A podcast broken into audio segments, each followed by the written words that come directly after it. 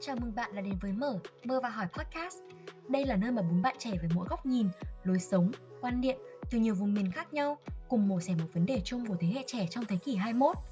Sau những buổi trò chuyện thân mật, chúng mình mong sẽ cùng nhau nhìn nhận một vấn đề thân quen dưới góc nhìn mà ta chưa bao giờ dám hoặc khám phá một chủ đề mà ta chưa bao giờ nghĩ để sự tò mò, ngạc nhiên và hứng thú kết nối bốn chúng mình với bạn nghe, tạo thành một cộng đồng những người trẻ cùng mở, mơ và hỏi. Chúng mình tin rằng bất kỳ cuộc trò chuyện nào cũng nên là cuộc trò chuyện hai chiều. Chính vì thế, ở phía mở, podcast này sẽ là một công cụ, một cánh cửa chào mừng bạn đến với thế giới của sự tò mò.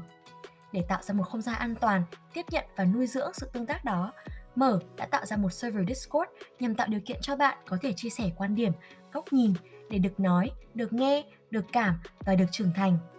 Tham gia group Discord để cùng trò chuyện về podcast và lớn cùng Mở ngay hôm nay nhé! Chào mọi người.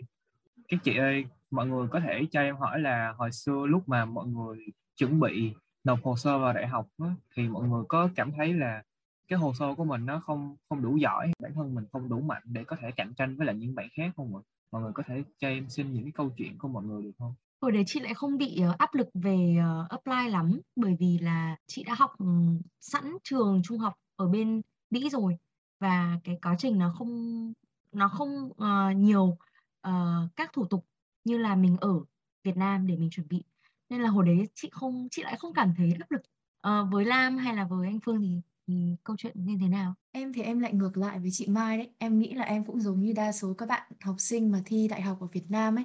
Cái khoảng thời gian thi đại học và nộp hồ sơ là cái khoảng thời gian khá là áp lực. Và em nhớ là cái hồi đấy em đặt tận tức là trong cái danh sách nguyện vọng của em em đã để tận 16 nguyện vọng thì phải. Nó là một con số khá là lớn để mình sẽ không thể nào rơi khỏi 16 nguyện vọng đấy được. Thế nhưng mà trong lòng vẫn cứ lúc nào cũng có một cái tâm trạng rất là lo lắng là mình đã đủ giỏi để có thể tự vào được cái top 16 đấy của mình hay chưa và cảm thấy là bây giờ có khi cho đến 160 nguyện vọng thì mình cũng không thể hết lo được.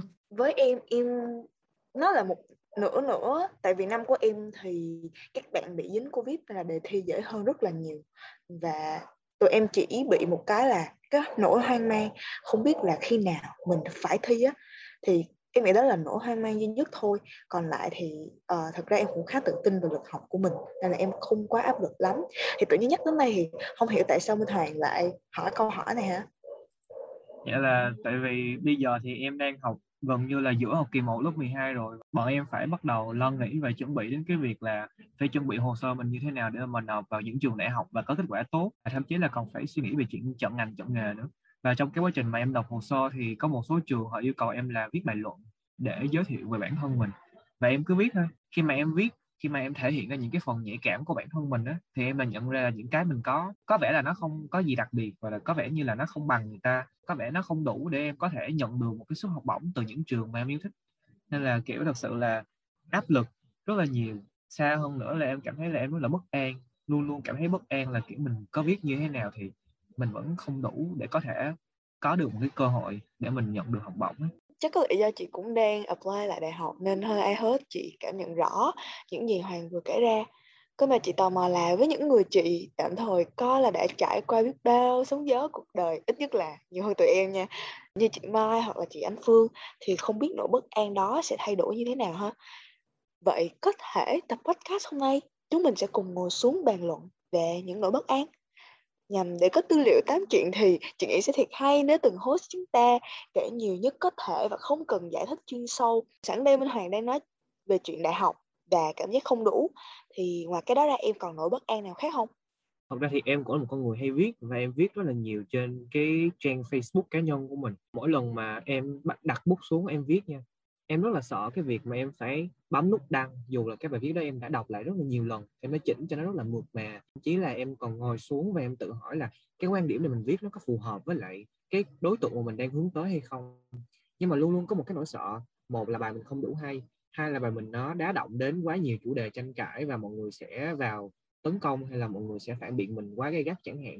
Chỉ là em còn ngồi xuống và em tự hỏi là cái quan điểm này mình viết nó có phù hợp với lại cái đối tượng mà mình đang hướng tới hay không. Nhưng mà luôn luôn có một cái nỗi sợ. Một là bài mình không đủ hay, hai là bài mình nó đá động đến quá nhiều chủ đề tranh cãi và mọi người sẽ vào tấn công hay là mọi người sẽ phản biện mình quá gay gắt chẳng hạn. Là ba là, kiểu, mình mình mình sẽ sai, mình luôn sai cái này, mình luôn sai cái nọ ấy. nên là em nghĩ là nếu như mà nói về bất an là nói cả ngày cũng không hết. Nhưng mà đơn giản đối với em thôi như là bất an cái một là không đủ này, hai là mình sẽ luôn luôn sai dù là mình đã thử dù là mình đã cố gắng rất là nhiều lần và cái thứ ba nữa là mình sẽ luôn luôn là mình trở thành một cái một cái chỗ mà mọi người sẽ tấn công vào mình Wow, chị không ngờ là Minh Hoàng cũng có những nỗi bất an như thế. Bởi đối với chị thì những gì em viết trên mạng á, rất là bộc trực thẳng thắn và đôi khi chị cảm thấy như là em không nghi ngờ gì với những suy nghĩ hết sức thú vị của em ấy. Cơ mà cái này chỉ là cảm thán xíu thôi. Còn về phần chị, nỗi bất an hiện tại có thể là cảm giác bị bỏ lại phía sau. Cảm giác sợ mình bị gạt ra khỏi cộng đồng của mình. Vì apply đại học tại thời điểm này có nghĩa là khi vào năm học mới, chị sẽ học cùng với những bạn kém mình những 2 tuổi. Và chị rất sợ là các bạn dù nhỏ nhưng đều giỏi hơn mình á. Trong khi đó, những bạn bằng tuổi chị chắc cũng, lúc đó cũng năm ba rồi, sắp tốt nghiệp đại học, đi làm thực tập sinh ầm ầm rồi cứ thế tốt nghiệp thôi, lao ra đời sống độc lập, tự chủ. Và thực sự chị cảm thấy rất rất bất an với cuộc đời mình. Tại vì chị có có cảm giác như là mình luôn bị chậm hơn so với người khác sẽ luôn rất khó cạnh tranh với người khác dù là bằng hay là kém chị 2 tuổi. Cơ mà cái này chắc là bất an lớn nhất rồi ấy. Bất an còn lại thì uh, nó chỉ là hạng tết riêng so với cái này thôi.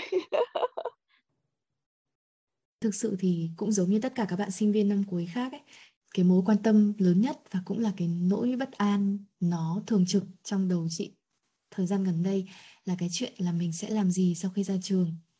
Thì tại vì bản thân chị là một người sẽ theo đuổi trái ngành, theo đuổi một cái ngành khác với cái chuyên ngành học hiện tại của mình.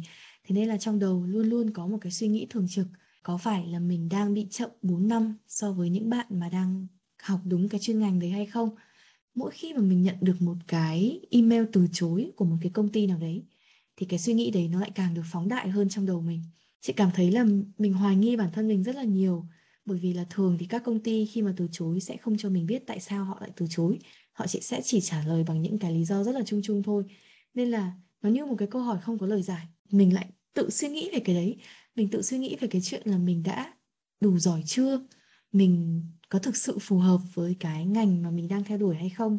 Hay là cái sự lựa chọn của mình trong cái việc định hướng nghề nghiệp? Thế này là nó có đúng hay sai ấy? Thêm một điều nữa là những cái việc như là nộp đơn, ứng tuyển hay là phỏng vấn, trước nay chị đều làm rất là tốt và có kết quả rất là tốt. Thế nhưng mà đột nhiên đến cái lúc mà đi xin việc thế này thì mọi thứ nó lại không theo ý muốn ấy, nên là mình lại càng băn khoăn hơn về cái việc mà mình có thực sự giỏi hay không, mình có thực sự làm tốt những cái việc này hay không. Cái này thì em nghĩ là chị Mai sẽ hiểu, sẽ rất là hiểu với em. Ừ chị mới nhận được kết quả đi thực tập nên là chị cũng um, khá là vui và tuần vừa rồi là buổi đầu tiên bọn chị được gặp nhau offline sau mấy tháng giãn cách. Thì lúc nãy Phương bảo là uh, có đồng chị có đồng cảm với Phương thì thực sự là chị rất là đồng cảm. Chị cũng là sinh viên năm cuối và chỉ còn hai kỳ nữa chị tốt nghiệp này. Thì là chị cũng có cái mối lo là chưa kịp ra trường nhưng đã phải nghĩ đến việc và cái ngành mà mình sẽ apply để làm việc là gì. Xong rồi sẽ có người hỏi là thế có định đi học tiếp học master thạc sĩ hay tiến sĩ không? Nhưng mà chị là đứa là không thể chần chừ hơn để được đi làm và được nhảy vào trường đời. Nên là cũng có cái cái cái nỗi bất an về việc tìm việc làm. Như vậy, chị cũng qua, chị nghĩ chị cũng qua cái giai đoạn mà lo lắng về thành tích học tập của mình với các bạn đồng trang lứa như là như là Lam và Hoàng. Thì ngoài cái cái bất an về việc là mình sẽ đi làm uh, ra sao sau khi tốt nghiệp? Thì chị còn có một cái nỗi bất an nho nhỏ nữa ngoài lề đó là liên quan đến uh, đời sống tình cảm. Bố mẹ chị dạo này hay hỏi là thì đã quen được ai chưa? Cuộc sống tình cảm ra sao? Chị biết là bố mẹ chỉ lo chị thôi nhưng mà đến cái lúc mà chị hơi bị nản một chút và chị không muốn nghe việc mà bố mẹ thường xuyên hỏi thăm như thế. Nhưng mà những cái phút giây uh, lại khiến chị bất an nó rất là tự nhiên và nó không tự nó xảy ra ấy, là cái lúc mà chị lại nghĩ là ơ, thế thực sự là hay có khi là mình sẽ không có ai quan tâm hay là thích thật. Nếu như mình không quan tâm đến đời sống tình cảm mình bây giờ, đó là những cái bất an mà liên quan đến cuộc sống tình cảm của chị. Chị nghĩ là đến cái tuổi mà phụ huynh sẽ hỏi là bao giờ lấy chồng ấy? Chống lấy ấy? Em thấy có một điều thú vị là dù tụi mình đến từ các độ tuổi khác nhau, nhưng nỗi bất an của chúng mình bằng cách nào đó lại rất tương đồng. Cơ mà em muốn lắng nghe suy nghĩ từ mọi người trước à, thế thì mọi người nghĩ điểm chung của những bất an chúng mình vừa nêu là gì Em nghĩ là cảm giác không đủ khi mà mình so sánh mình với người khác cũng như là mình so sánh mình với là bản thân mình ngày hôm qua. Thực ra chị cũng cảm thấy khá là giống Hoàng là chị sẽ không cảm thấy mình đủ giỏi và đủ khôn. Rất là nhiều lúc chị lại quan sát mọi người và chị sẽ bảo là ôi mình chẳng là cái gì cả. Và xong rồi cái sự bất an nó lại đến thường trực hơn. Và lúc đấy lại khiến chị lo lắng hơn. Và lo lắng xong rồi chị sẽ không tập trung làm được một bất cứ việc gì. Khi mà cái cảm giác đấy nó tập đến ý, chị sẽ bị chi phối khá là nhiều. Và lúc đấy chị cảm tưởng là mình bị ngập trong cái gọi là biển cảm xúc ấy mà chị khó đôi lúc chị cảm thấy là rất là khó để tự vực mình ra khỏi cái biển cảm xúc đấy suy nghĩ lý trí hơn và không không cảm thấy bị bất an với những cái gì mình đang gặp phải nữa đấy là cái cái, cái cảm giác của chị với em thì cái cảm giác sợ tụt lại hoặc là không đủ khiến cho em cảm giác như mình đang ở trong một đường đua. Thế nhưng đây lại là một đường đua với những vạch xuất phát và đích đến vô cùng bí ẩn. Dẫu vậy khi mà nhìn quan á, thứ em thấy chỉ là mọi người đang tiến lên thôi, chứ em không quan tâm lắm đến tiến trình làm sao họ đua được đến đây và đích đến của họ đâu, giống hay khác mình ra sao và liệu chúng ta có thể, chúng ta có nhất thiết phải so sánh tốc độ với nhau như vậy hay không? Bởi sau cùng thì em tin là mỗi người xuất phát khác nhau, với điều kiện xe khác nhau và đích đến khác nhau. Nhưng việc chỉ chăm chăm nhìn vào một điểm rất nhỏ trên con đường đó và so sánh khiến em cảm thấy mình bất an vô cùng. Tóm lại, điểm chung là em thấy ta đều đang so sánh thiện cận và đua một cuộc đua chả biết đích đến ờ, mọi người nghĩ điều gì tạo nên sự bất an trong chúng ta? Với chị thì chị nghĩ có lẽ sẽ là tiêu chuẩn xã hội tức là những cái kỳ vọng và hình mẫu trong một cái xã hội mình đang ở. Bởi vì chị nghĩ là trong cái cái giai đoạn toàn cầu hóa như chúng mình đang sống bây giờ ấy chị cảm giác là chúng mình càng bị áp đặt càng có cái nó không hẳn là mong muốn mà chị cảm giác nó sẽ bị tiêu cực hơn là mong muốn ấy là mình phải hoàn thành được cái này bởi vì chỉ khi mình hoàn thành được cái này thì lúc đấy mình mới nhận được sự công nhận của chưa cần là công chúng thậm chí là những người mà thân thiết với mình nhất. Chị cảm giác là mình cũng cần nhận được cái sự công nhận từ họ để mình cảm thấy là à ít ra là mình cũng đủ ở mặt này. Cho dù chị biết là cái cảm giác đấy nó chỉ là nhất thời xong sau đấy nó lại là một vòng luẩn quẩn. Nhưng mà lúc đấy, như là lúc nãy phương nói là mình sẽ giải quyết được lúc này nhưng xong sau đó nó lại quay lại. Và đến lúc đấy mình lại phải liên tục vội chạy theo để đạt được cái tiêu chuẩn xã hội đấy? Ờ, chị có thể kể một ví dụ được không? Là một cái tiêu chuẩn xã hội mà chị đang cảm thấy là mình đang bị bất an khi phải chạy theo nó thực ra là nó đã xảy ra với chị mà bây giờ thì chị chị nghĩ là nó nó đỡ hơn rồi. Tức là hồi đấy là chị khá là tự ti về cân nặng ấy. À, cách đây năm sáu năm trước thì hồi đấy là hình như là cũng rầm rộ cái phong trào là mọi người đi gym để tập thể dục ấy xong rồi các bạn nữ thì check in gọi là health influencer ấy. Giai đoạn đấy chị cũng cảm giác là mình được uh, truyền cảm hứng một cách phần nào đó tích cực từ họ. Nhưng mà dần dần chị cảm thấy là mình bị phụ thuộc quá nhiều vào cái suy nghĩ là à mình phải có ví dụ như là số đo như thế này. Xong cái hồi đấy còn có cái trend mà mọi người vòng tay ra đằng sau ấy. Xong nếu mà cái cái ngón tay nó chạm được rốn của mình ấy đấy. Hồi đấy chị chị chị bị ám ảnh cái cái phong trào đấy. Và chị nhớ là hình như là đúng một lần chị chạm được vào rốn của chị. Xong lúc đấy chị mừng, cảm giác chị muốn khóc luôn ấy. Nhưng mà nhưng mà đến sau này chị nhận ra là, ôi, nó rất là toxic với mình. Và không hiểu sao mình mình phải chạy theo cái cái tiêu chuẩn đấy. Mặc dù nó là tiêu chuẩn không phải cho tất cả. Chị thực sự cảm thấy là hồi đấy mình không yêu bản thân mình chút nào ấy. Lúc đấy mình chỉ chạy theo cái người ta cho là à cái này là đẹp. À cái này mới là đúng. Đấy, nên là hồi đấy chị rất là ám ảnh cân nặng bởi vì chính bởi vì cái cái cái nỗi ám ảnh đấy mà chị tự nhận là bản thân mình gọi là phần nào đấy đã hủy hoại cái sức khỏe của mình một thời gian ấy và chị bị ảnh hưởng lẫn cả về tinh thần và về thể chất một thời gian Ừ, hình như năm đến 6 năm về trước thì lúc đó chị đang ở bên Mỹ, đúng không ạ? Và nếu như thế thì cái phong trào đó nổi bên Mỹ thôi chứ em chưa hiểu lắm là tại sao toàn cầu hóa lại ảnh hưởng đến bất an ấy. Thực ra là gọi là năm sáu năm trước, đó là cái khoảng thời gian mà chị ở cả Việt Nam và chuẩn bị bay sang Mỹ. Tức là cái giai đoạn chuyển mình đấy ấy, đúng đúng cái giai đoạn mà chị lao mình vào tập gym. Chị nhớ rõ hồi đấy là hè 2015 chị vẫn ở uh, Việt Nam. Uh, mùa hè đấy chị chỉ dành cho việc tập gym thôi. Thế xong rồi đến tháng 8 2015 chị mới bắt đầu bay sang Mỹ để học. Thì trong cái giai đoạn chuyển mình đấy chị bị áp lực rất là nhiều về việc là à mình phải giữ một con số cân nặng nhất định như thế này xong rồi sang bên kia sự là chị bị choáng ngợp với cái việc mà họ không quan tâm đến cân nặng của mình như thế nào ấy. Tức là họ họ họ cuộc sống rất là carefree. Và lúc chị đến gym ấy, thì hầu như là họ sẽ không họ rất là respect cái việc mà mình có cân nặng ra sao cái bài tập thể dục mà mình chọn cho mình như thế nào. Nhưng mà cái ý chị muốn nhấn mạnh là có có lẽ là bởi vì sự ảnh hưởng của toàn cầu hóa là bởi vì khi mình sang một đất nước bạn mà mình cảm thấy là à có vẻ như những những cái tiêu chuẩn này nó không bị áp đặt ở đất nước của họ và bù lại là họ rất là carefree và thậm chí là họ um, tôn trọng những cái gì mà mình đưa ra. Nhưng cho đến khi mà mình so sánh và mình um, có một cái nhìn nó rộng hơn và cụ thể ở đây là mình lại trở về nước. Cụ thể với chị là hè năm sau hè 2016 chị trở về nước thì những cái tiêu chuẩn đấy nó lại gần như là tan biến cái nỗi lo sợ và bất an của chị nó lại hiện về là bởi vì chị lại quay về cái cái bong bóng mà chị đã từng ép mình ở trong cái hoàn cảnh đấy vào đúng mùa hè một năm trước. Thì chị nghĩ là cái sự va chạm văn hóa của hai đất nước khác nhau ấy, nó là cái ảnh hưởng cho cái tiêu chuẩn xã hội mà hồi đấy chị đã trải qua. Oh. chị đã thích thì sẽ hiểu hơn. Hay quá hay quá. Em cảm thấy là nó sẽ áp lực hơn nhiều khi mà, tức là tự nhiên mình đang đang làm quen với một nơi rồi á, xong rồi cái mình lại phải chuyển đi chuyển lại giữa những cái tiêu chuẩn xã hội lúc mà chị Mai nói đến việc toàn cầu hóa ảnh hưởng thế nào đến các tiêu chuẩn ấy thì em lại nghĩ đến nó theo một cái hướng khác. Thì vì em cũng là một cái người rất là quan tâm đến việc làm đẹp và em còn là fan K-pop nữa thế nên là em đã tiếp xúc và theo dõi những cái tiêu chuẩn sắc đẹp của Hàn Quốc ừ, có phần rất là nghiêm ngặt từ rất là lâu rồi. Và có một cái em nhận ra là mỗi khi mà em xem một cái bài đăng về trang điểm hay là làm đẹp ở trên mạng xã hội thì em sẽ thường thấy những cái bình luận mà khen ngợi người đăng, ví dụ như là mặt vi lai giống idol Hàn quá hoặc là mũi cao như Tây và dưới đó thì sẽ có những cái bình luận phản bác lại là thế này mà đã gọi là cao như Tây à hoặc là thế này mà đã gọi là giống idol này, idol kia à mặc dù cái bạn đăng bài bạn rất là xinh, mũi rất là cao, thế nhưng mà đối với một vài người thì nó lại chưa đủ cao như Tây. Mặc dù nó chỉ là một cái lời khen rất là bình thường thì em nhận ra là cái việc xóa đi ranh giới giữa các nước như thế nó vừa là cái cơ hội để mình giao lưu văn hóa và có những cái tác động rất là tích cực như câu chuyện của chị Mai. Thế nhưng nó cũng vô tình đưa những cái hình mẫu và những cái tiêu chuẩn đặc thù của quốc gia khác vào trong nhận thức của mình.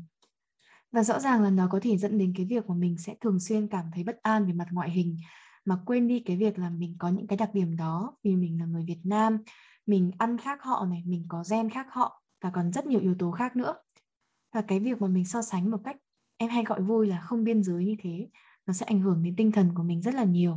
Đặc biệt là trong cái xã hội mà những cái tiêu chuẩn sắc đẹp nó có thể thay đổi từng giờ từng ngày một.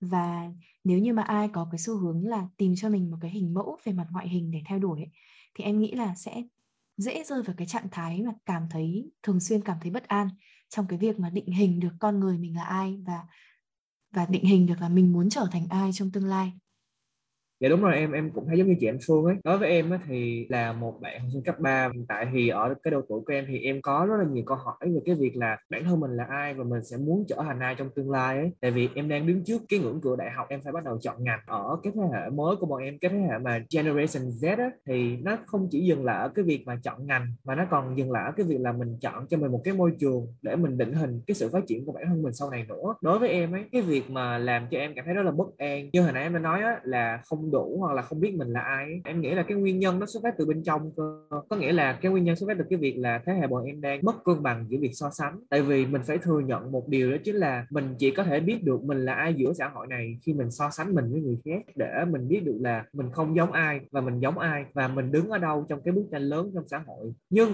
để mình biết được là mình là ai so với ngày hôm qua, để mình biết được là mình đã trưởng thành bao nhiêu và mình đã đi được cái quãng đường dài bao nhiêu ấy, thì mình bắt buộc mình phải so sánh mình với bản thân của mình ngày hôm qua. Tại vì nếu như mà so sánh mình với là người khác thì nó sẽ khá là bất công đối với bản thân mình, đối với bản thân người khác. Mình cứ càng so sánh với người khác, họ càng phát triển, mình cũng càng phát triển. Nên là thành ra nó giống như là một cái cuộc đua, giống như chị Lam hồi nãy nói, khi mà mình mất cân bằng giữa cái việc so sánh, có nghĩa là nói về chuyện bất an, có nghĩa là mình đang nói về việc là mình có đủ hay và em thấy là đa số các bạn là xem coi là mình đủ hay không, bằng cách là các bạn so sánh mình với người ngoài, chứ không phải là so sánh mình với lại bản thân mình của ngày hôm qua ấy. các bạn sẽ không bao giờ thấy đủ, em sẽ chẳng bao giờ thấy đủ, và em sẽ chẳng bao giờ biết được ấy là khi mình không đủ thì liệu mình có xứng đáng để mình có được một cái vị trí trong một cái bức tranh lớn của xã hội hay không khi mà em nói là em bị lạc mất bản thân mình trong xã hội, em không biết mình là ai ấy. thật ra nó không hẳn là bởi vì em không nhìn thấy được vị trí của mình, chỉ đơn giản là em nghĩ vị trí đó nó không xứng đáng hoặc là nó không phù hợp em cảm thấy là em quá nhỏ bé để ứng được với cái vị trí đó. Cho nên em nghĩ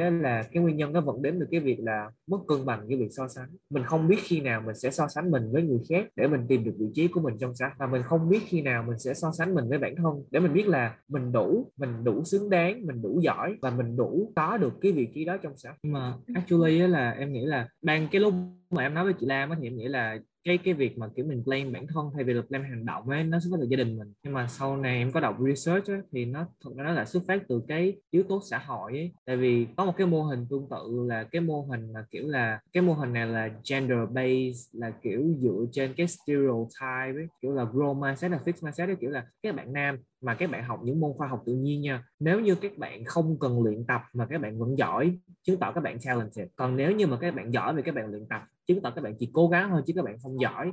Và nếu như mà các bạn không luyện tập mà các bạn cũng không có tài năng luôn ấy là chứng tỏ là các bạn ngu cái kiểu ấy, thì cái này là một cái stereotype mà bọn em khá gặp trong những cái môn khoa học xã hội, khoa học tự nhiên ấy. Thì cái này nó xuất phát từ cái từ cái quan điểm về masculinity, là về cái quan điểm về sự nam tính ấy. Có nghĩa là một người nam tính thể hiện sự giỏi của họ bởi vì họ được sinh ra là họ giỏi, chứ không phải là bởi vì họ giỏi vì nỗ lực. Nên là em nghĩ là cái việc mà mình blame cái hành động của mình thay vì blame bản thân và ngược lại nó cũng xuất phát từ một cái mô hình nào khác của xã hội. Có thể nó không phải là gender based nhưng mà nó là một cái mô hình khác.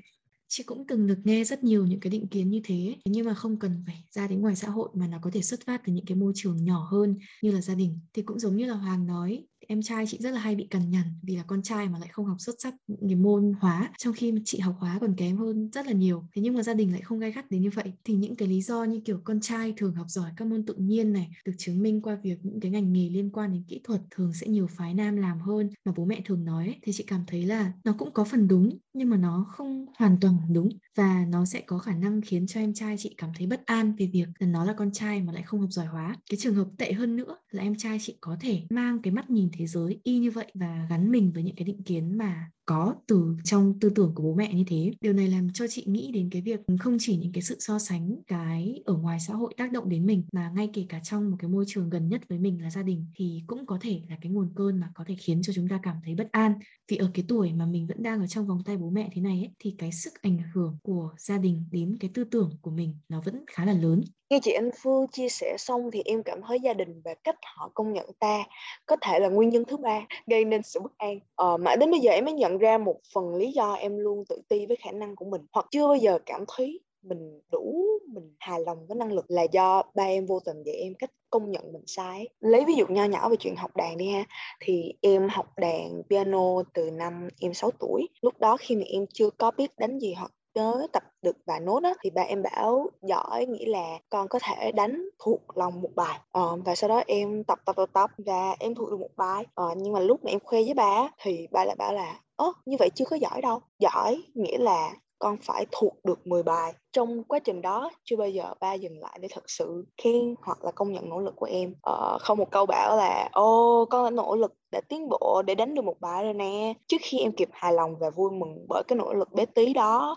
thì cái tiêu chuẩn giỏi đã nâng lên và em cảm giác như là sẽ chả bao giờ mình có thể theo kịp ấy. Em thật sự biết ba có ý tốt với mình á rằng ba chỉ không muốn em ngủ quên trên chiến thắng và tiếp tục cố gắng là thôi. Tuy nhiên cái cách mà ba em làm khi bỏ qua việc thể hiện sự công nhận và niềm tin dành cho em vô tình khiến em mặc cảm và trở nên tự ti rất nhiều. Dù người khác có xem em giỏi đến đâu á, em vẫn sẽ luôn bật lên trong đầu mình câu nói là, ơ, thế mà gọi là giỏi hả? Còn quá nhiều lỗi, còn quá nhiều thứ tồi tệ ở mình ấy. Và chắc là họ chỉ đang khen xã giao thôi.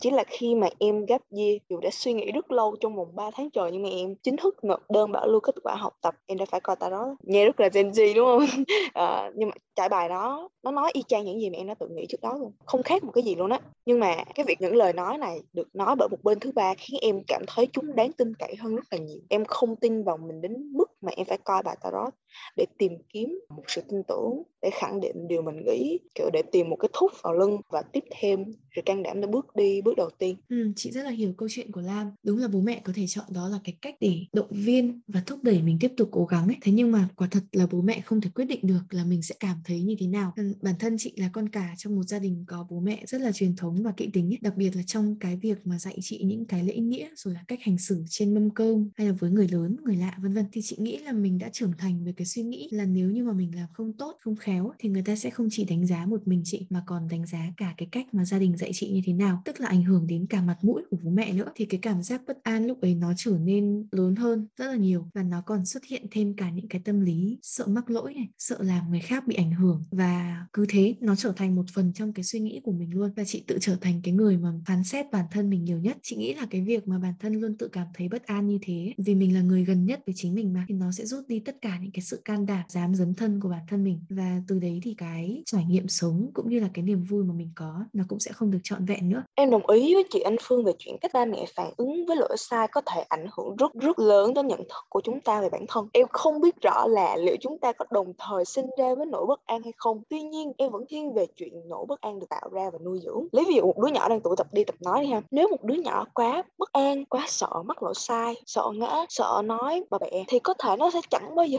có thể đi hoặc nói được. Bên cạnh đó, cách bố mẹ phản ứng với lỗi sai của đứa nhỏ trong giai đoạn này rất là khác. Nếu đứa nhỏ vấp ngã, ba mẹ sẽ chẳng bao giờ quát vô mặt nó kiểu như là Ê sao chân yếu thế? Mới đi có vài ba bước đã té rồi. Thế sau sau này làm ăn được cái trò chống gì? Ờ, mà theo đó sẽ là những cái nhìn rất là yêu thương và vỗ về rằng ờ, không sao đâu con thử lại đi. Ờ, sắp đi được rồi mà thử lại đi nè. Kiểu lúc đó ba mẹ cho đứa nhỏ một cái niềm tin rất mạnh liệt là chỉ cần nó cố gắng thêm chút nữa nó chắc chắn chắc chắn sẽ làm được. Thế nhưng niềm tin này dần không được bổ đắp khi ta lớn lên. Ờ, à, theo đó là rất là nhiều cấu gắt rất là nhiều hoài nghi à, vào ta và khiến ta đôi khi quên tin vào chính mình. Chị thấy là Lan vừa chạm đến một cái ý rất là hay đối với chị nhá tất cả những cái sự khác biệt đấy nó cũng xuất phát từ cái nỗi bất an của bố mẹ. Tại vì ờ, khi mà mình ở trong cái tuổi mà mình mới đang tập đi tập nói ấy, cái sự phát triển của mình nó hoàn toàn nằm trong vòng tay và trong tầm tay của gia đình mình lớn đến đâu mình phát triển như thế nào thì bố mẹ hoàn toàn là người nắm được hết. Nhưng mà sau đấy khi mà mình lớn dần lên mình bắt đầu đi học có những cái tiếp xúc ngoài xã hội ấy,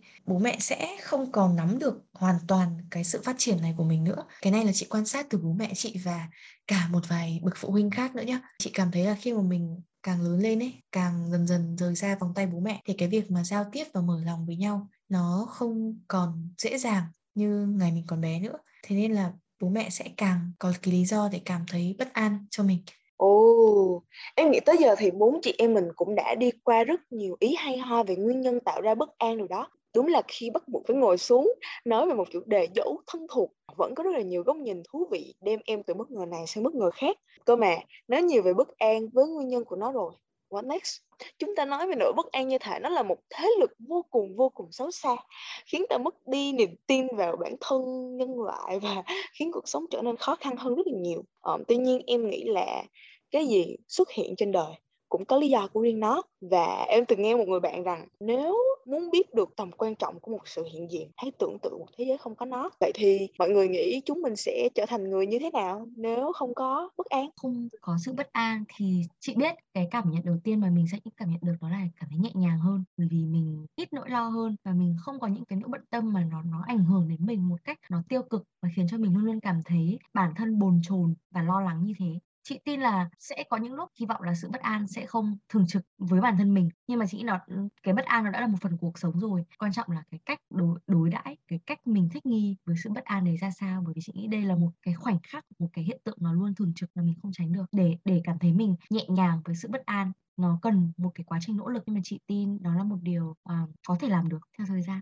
em nhìn nhận lại bản thân mình sau một cái khoảng thời gian, em ngồi xuống và em viết rất là nhiều bài luận cá nhân. Những cái bài luận nó thể hiện con người của em. Em nhận ra là nếu như mà từ cái bài luận đầu tiên, em không cảm thấy bất an với lại cái sự đủ của bản thân mình ấy, mà em dễ dàng, em hài lòng với những gì mà em đã có, em dễ dàng hài lòng với lại cái con người mà em viết ra. Có thể là những cái bài luận sau đó nó sẽ không có một cái sự đột phá trong cách viết, trong cách mà em nhìn nhận bản thân mình và trong cái cách mà em khai thác sâu hơn và chân thực hơn cái danh tính của Minh Hoàng. Em nghĩ nha, là chính vì có cái sự bất an đó, cho nên đấy là mình mới có thể nhìn nhận lại bản thân mình và mình cố gắng mình không quá tự cao, mình không quá hài lòng với lại hiện tại. Bởi vì đối với em ấy thì bất an đó là cảm thấy không đủ, nên là đôi khi mình cảm thấy không đủ và vì cái sự không đủ đó nên mình cố gắng, mình phấn đấu để mà mình chạm sâu hơn vào những cái phần mà mình cho là đúng hơn thực ra có một thời gian mà em cũng rất là gay gắt về cái chuyện làm làm thế nào để mình có thể hoàn toàn loại bỏ được cái sự bất an trong cuộc sống ấy. Sau khi đã cố gắng và nhận ra là không thể nào xóa bỏ cái sự bất an này mãi mãi được, thì em mới nhận ra là thực ra có một chút bất an ở trong cuộc sống nó cũng không hoàn toàn là xấu. Vì đó là cái thứ mà có thể cho mình cái cơ hội mình nhìn lại bản thân mình để xem xem mình có thể cải thiện được điều gì và mình còn thiếu cái điều gì. Nhưng ngay cả việc mọi người nhận ra được mình đang cảm thấy bất an thì cũng là cái việc mà mọi người nhận ra là mình đang thiếu tự tin trong cuộc sống chẳng hạn, hoặc là mình có một cái cái tổn thương nào đấy ở trong quá khứ mà mình chưa chữa lành được. Em nghĩ là mình sẽ chỉ muốn biến từ một người có khoảng 70% bất an trong cơ thể như hiện tại nhé trở thành một người có khoảng 20 đến 30% thôi, để cái 20 30% đấy nó là cái mà luôn luôn giữ em khiêm tốn và cầu tiến, cũng sẽ không triệt tiêu thì cái sự can đảm, cái sự dám dấn thân cái niềm vui trong cuộc sống mà nếu như không có bất an là mình sẽ có được hồi đó cô giáo tâm lý của em nói á, khi mà đối với những cái cảm xúc mà mọi người identify nó là tiêu cực á, ví dụ như là bất an buồn khóc giận dữ mọi người sẽ cố gắng né tránh nó bởi vì mọi người bảo là điều đó tiêu cực và mọi người không nên đón chào những điều tiêu cực trong cuộc sống của mình. Thì cô em là nó một điều tương khá là khác đó chính là não bộ của mình giống kiểu như là những cái cái cảm xúc đó, nó đến từ một cái phần của bộ não và cái phần đó cô em ví dụ như là một đứa trẻ vậy. Tức là mọi người khi mà mọi người thấy một đứa trẻ khóc tức là nó đang kêu gọi nó đang kêu gào đòi sự chú ý cho tới cái sự hiện diện của nó. Mình thì mình identify nó tiêu cực mà và mình lơ nó đi thì nó sẽ càng khóc lớn hơn. Hoặc là nó kiểu nó cứ âm ỉ và nó chả bao giờ được giải quyết. Thì cô em bảo là với những cái cảm xúc như vậy mình nên ôm ấp nó mình nên dỗ dành nó thì cái đứa trẻ đó mới nín khóc được. Ờ, thì em cảm thấy là nếu mà trong cái trường hợp này dỗ dành có thể là ngồi xuống để viết ra là tại sao mình bất an đến thế. Để thay vì lời nó là bất an gì? Mình ổn mà. Thì mình có thể ngồi xuống là ồ mình đang bất an. Ừ, tại sao vậy? Lúc mà Lam nói là mình nên ôm ấp và dỗ dành cái những cái cảm xúc tiêu cực đấy. Chị uh, cảm thấy rất là đồng tình bởi vì khi mà mình tìm được cái gốc rễ và mình không mình chọn cách là mình đối mặt mình không né tránh nó nữa thì cái lúc đó cái sự bất an nó không chỉ đơn thuần là một cái trạng thái mình cảm thấy thế nào mà nó cũng là một cái sự xuất hiện nó có nhiều nguyên do ra sao. Ừ. và nhắc đến cái cái việc dỗ dành và ôm ấp này làm chị nhớ đến một cái bài hát mà một người bạn mới đây có gửi tặng cho chị. Uh, cái bài hát tên là Dear Insecurity. Uh, chị nhớ mãi bài này bởi vì cái cái cái lời bài nó như là một một cái lời ngỏ đến đến nỗi bất an. Này bất an ơi, đến đến với tớ. Cảm giác như là cậu đến chờ đấy à? Với chị là nó nó không chỉ là cái lời ngỏ mà nó còn có thể là một lời động viên hoặc là một lời truyền cảm hứng. Có thể là một cái sự hiện diện của cái trạng thái đó ra sao? Chị mong là cái đoạn lời bài hát The Insecurity sẽ à, khiến cho các bạn nghe có những cái suy nghĩ à, hoặc là có những cái góc nhìn không biết là có khác đi hơn sau khi nghe tập này không. Nhưng mà chắc chắn là cái cách nhìn nhận về cái sự bất an nó phần nào nó cũng sẽ nhẹ nhàng và khiến cho mình có cảm giác muốn à, dỗ dành và đối mặt với nó hơn. The insecurity. When you gonna take your hands off me? When you ever gonna let me be proud of who I am? Oh insecurity. When you gonna take your hands off me? When you ever gonna let me be just the way I am? Dear insecurity I hate the way you make me feel. I hate the things you make me think You make me sick to my stomach. I wish that I wasn't me. Some days when I wake up, I see myself in the mirror. I feel like what shouldn't be couldn't be clearer. My nose to my clothes, from my chin to my skin. I'll never be good enough ever again for you. So I changed for you, then I died for you, then you made me blue. If I were you, I'd hate me too.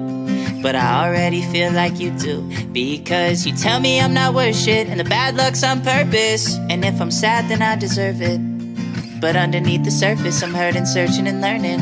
My imperfections make me perfect. Dear insecurity When you gonna take your hands off me? When you ever gonna let me be Proud of who I am? Oh insecurity When you gonna take your hands off when you ever gonna let me be just the way I am? Dear insecurity. I feel like I'm dying on the inside, but I smile it off. I'm a mess, I'm depressed, I'm alone, and it's all my fault.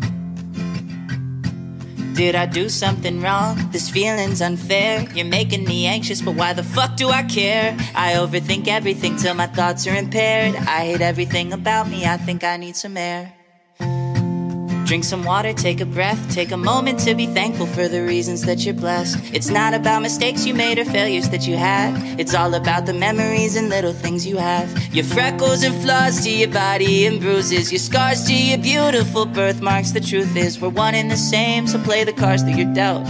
Nobody likes you more than when you're being Dear yourself. insecurity, when you gonna take your hands off me? When you ever gonna let me be proud of who I am? Oh, insecurity, when you gonna take your hands off me? When you ever gonna let me be just the way I am? Dear insecurity, I am proud of the person who I am. Nobody's gonna tell me who I am or who I can be. I am taking my life into my hands. So tired of hiding who I am. I am me. So, dear insecurity, when you're gonna take your hands off me? When you ever gonna let me be proud of who I am? Oh, insecurity, it's time I make you take your hands off me. Set me free, I'm gonna let you see. I'm proud of who I am, just the way I am. I'm proud of who I am.